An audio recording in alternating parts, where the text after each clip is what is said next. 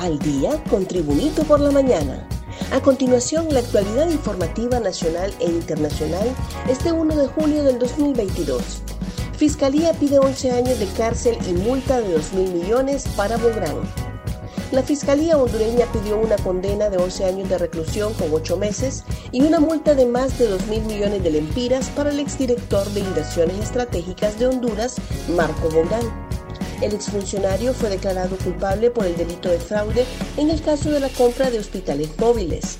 El portavoz de la Corte Suprema de Justicia, Carlos Silva, detalló que el pago de la multa es de lo triple del monto que se defraudó, que asciende a 2.214.830.036 lempiras. Además, se le impuso la inhabilitación especial por el doble de tiempo que dura la sentencia agresor de oficial de policía muere en enfrentamiento con agentes. El joven que agredió a una subinspectora de la Policía Nacional el pasado domingo en el Estadio Olímpico, en la final entre Motagua y Real España, murió la tarde del martes. Según la policía, el joven falleció en un enfrentamiento con agentes del orden de San Pedro Sula. Se trata de Wilson Ariel Pérez Hernández, quien según la policía pertenecía a una organización criminal de maras y pandillas. Pérez recibió varios impactos de bala cuando se enfrentó a los agentes que pretendían capturarlo en la ciudad industrial, confirmó el portavoz de la Secretaría de Seguridad, Miguel Martínez Madrid. Tasa de seguridad dejó amarrado de pies y manos a este gobierno. El presidente del Consejo Central Ejecutivo del Partido Liberal, Gianni Rosenthal, reconoció que el pasado gobierno nacionalista dejó atada a la nueva administración de la presidenta Xiomara Castro con el fideicomiso de la tasa de seguridad. Según Rosenthal, el gobierno nacionalista anterior cometió algo incorrecto, que fue endeudar a muchos años los fondos de la tasa de seguridad y con eso dejó amarrado de pies y manos a este gobierno de la presidenta Xiomara Castro. Agregó que lo dejó atado en cuanto al uso de los fondos de la tasa de seguridad, lo cual es muy mal hecho, sobre todo de quienes atendieron la solicitud para comprometer por varios años los fondos que capta la tasa de seguridad y que ahora le tienen que pagar, enfatizó Rosenthal. Un repaso al mundo con las noticias internacionales y Tribunito por la mañana. Biden da últimos toques a Agenda de Cumbre de las Américas. El gobierno del presidente Joe Biden está dando los toques finales a la agenda para la próxima cumbre de las Américas que se realizará en Los Ángeles, pero no está claro aún si el presidente mexicano Andrés Manuel López Obrador va a asistir.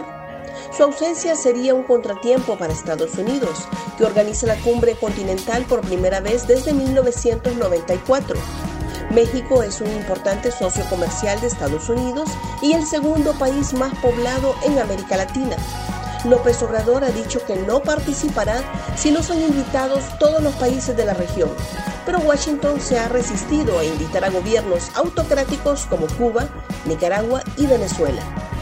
Hondureña triunfa como actriz y modelo en Estados Unidos. La joven hondureña Sandy Obando logró dar un giro de 180 grados a su vida, ahora residente en Estados Unidos, como actriz y modelo, luego de tomar la decisión de abandonar su natal Danlí, El Paraíso, hace más de nueve años, debido a la crisis económica que vivía, ya que sus padres eran muy pobres y no podían darle sus estudios. Sandy es madre de dos niñas allá en Los Ángeles, California, donde se alegra del vuelco que ha tenido gracias a Dios y a su esfuerzo de superación personal. Este año 2022 ha comenzado con grandes oportunidades para la vida de Sandy. La invitaron a grabar un cortometraje para el cine en Los Ángeles, California. La buscaron como actriz con los productores Jimmy Dux y Frank Rodríguez en un cortometraje de terror que estará disponible en la plataforma Kili Video. Nueve periodistas han salido de El Salvador. Unos nueve periodistas han salido de El Salvador en las últimas semanas de manera preventiva la mayoría por una reforma al Código Penal que castiga hasta con 15 años de prisión cualquier manifestación escrita que aluda al control territorial de las pandillas, informó el martes un representante del gremio. César Castro Faguaga, presidente de la Asociación de Periodistas de El Salvador, indicó en una conferencia de prensa que las salidas tienen que ver directamente, la mayor parte, con las reformas al Código Penal que se aprobaron en abril la cual fue catalogada como una reforma mordaza. Cuarta temporada de Cosas Extrañas bate récords de estreno en Netflix.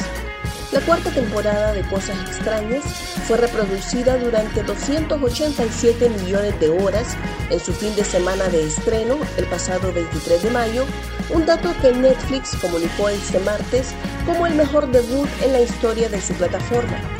La esperada nueva tanda de episodios del formato de ciencia ficción batió un récord mundial que hasta ahora ostentaba la española Money Hayes, que con el estreno de su quinta temporada en 2021 sumó 201 millones de horas reproducidas en su primer fin de semana. Más noticias nacionales con Tribunito por la Mañana. Honduras El Progreso campeón del torneo de reservas. El equipo Honduras de El Progreso se proclamó campeón del torneo de reservas de la Liga Nacional al remontar con un marcador de 3 por 1 al Vida y finalizar en el primer lugar del hexagonal con 21 puntos. Los progreseños perdían de visitantes ante los rojos en partido celebrado en el Estadio Ceibeño y al final remontaron para lograr el título. Gracias por tu atención. Tribunito por la Mañana te invita a estar atento a su próximo boletín informativo.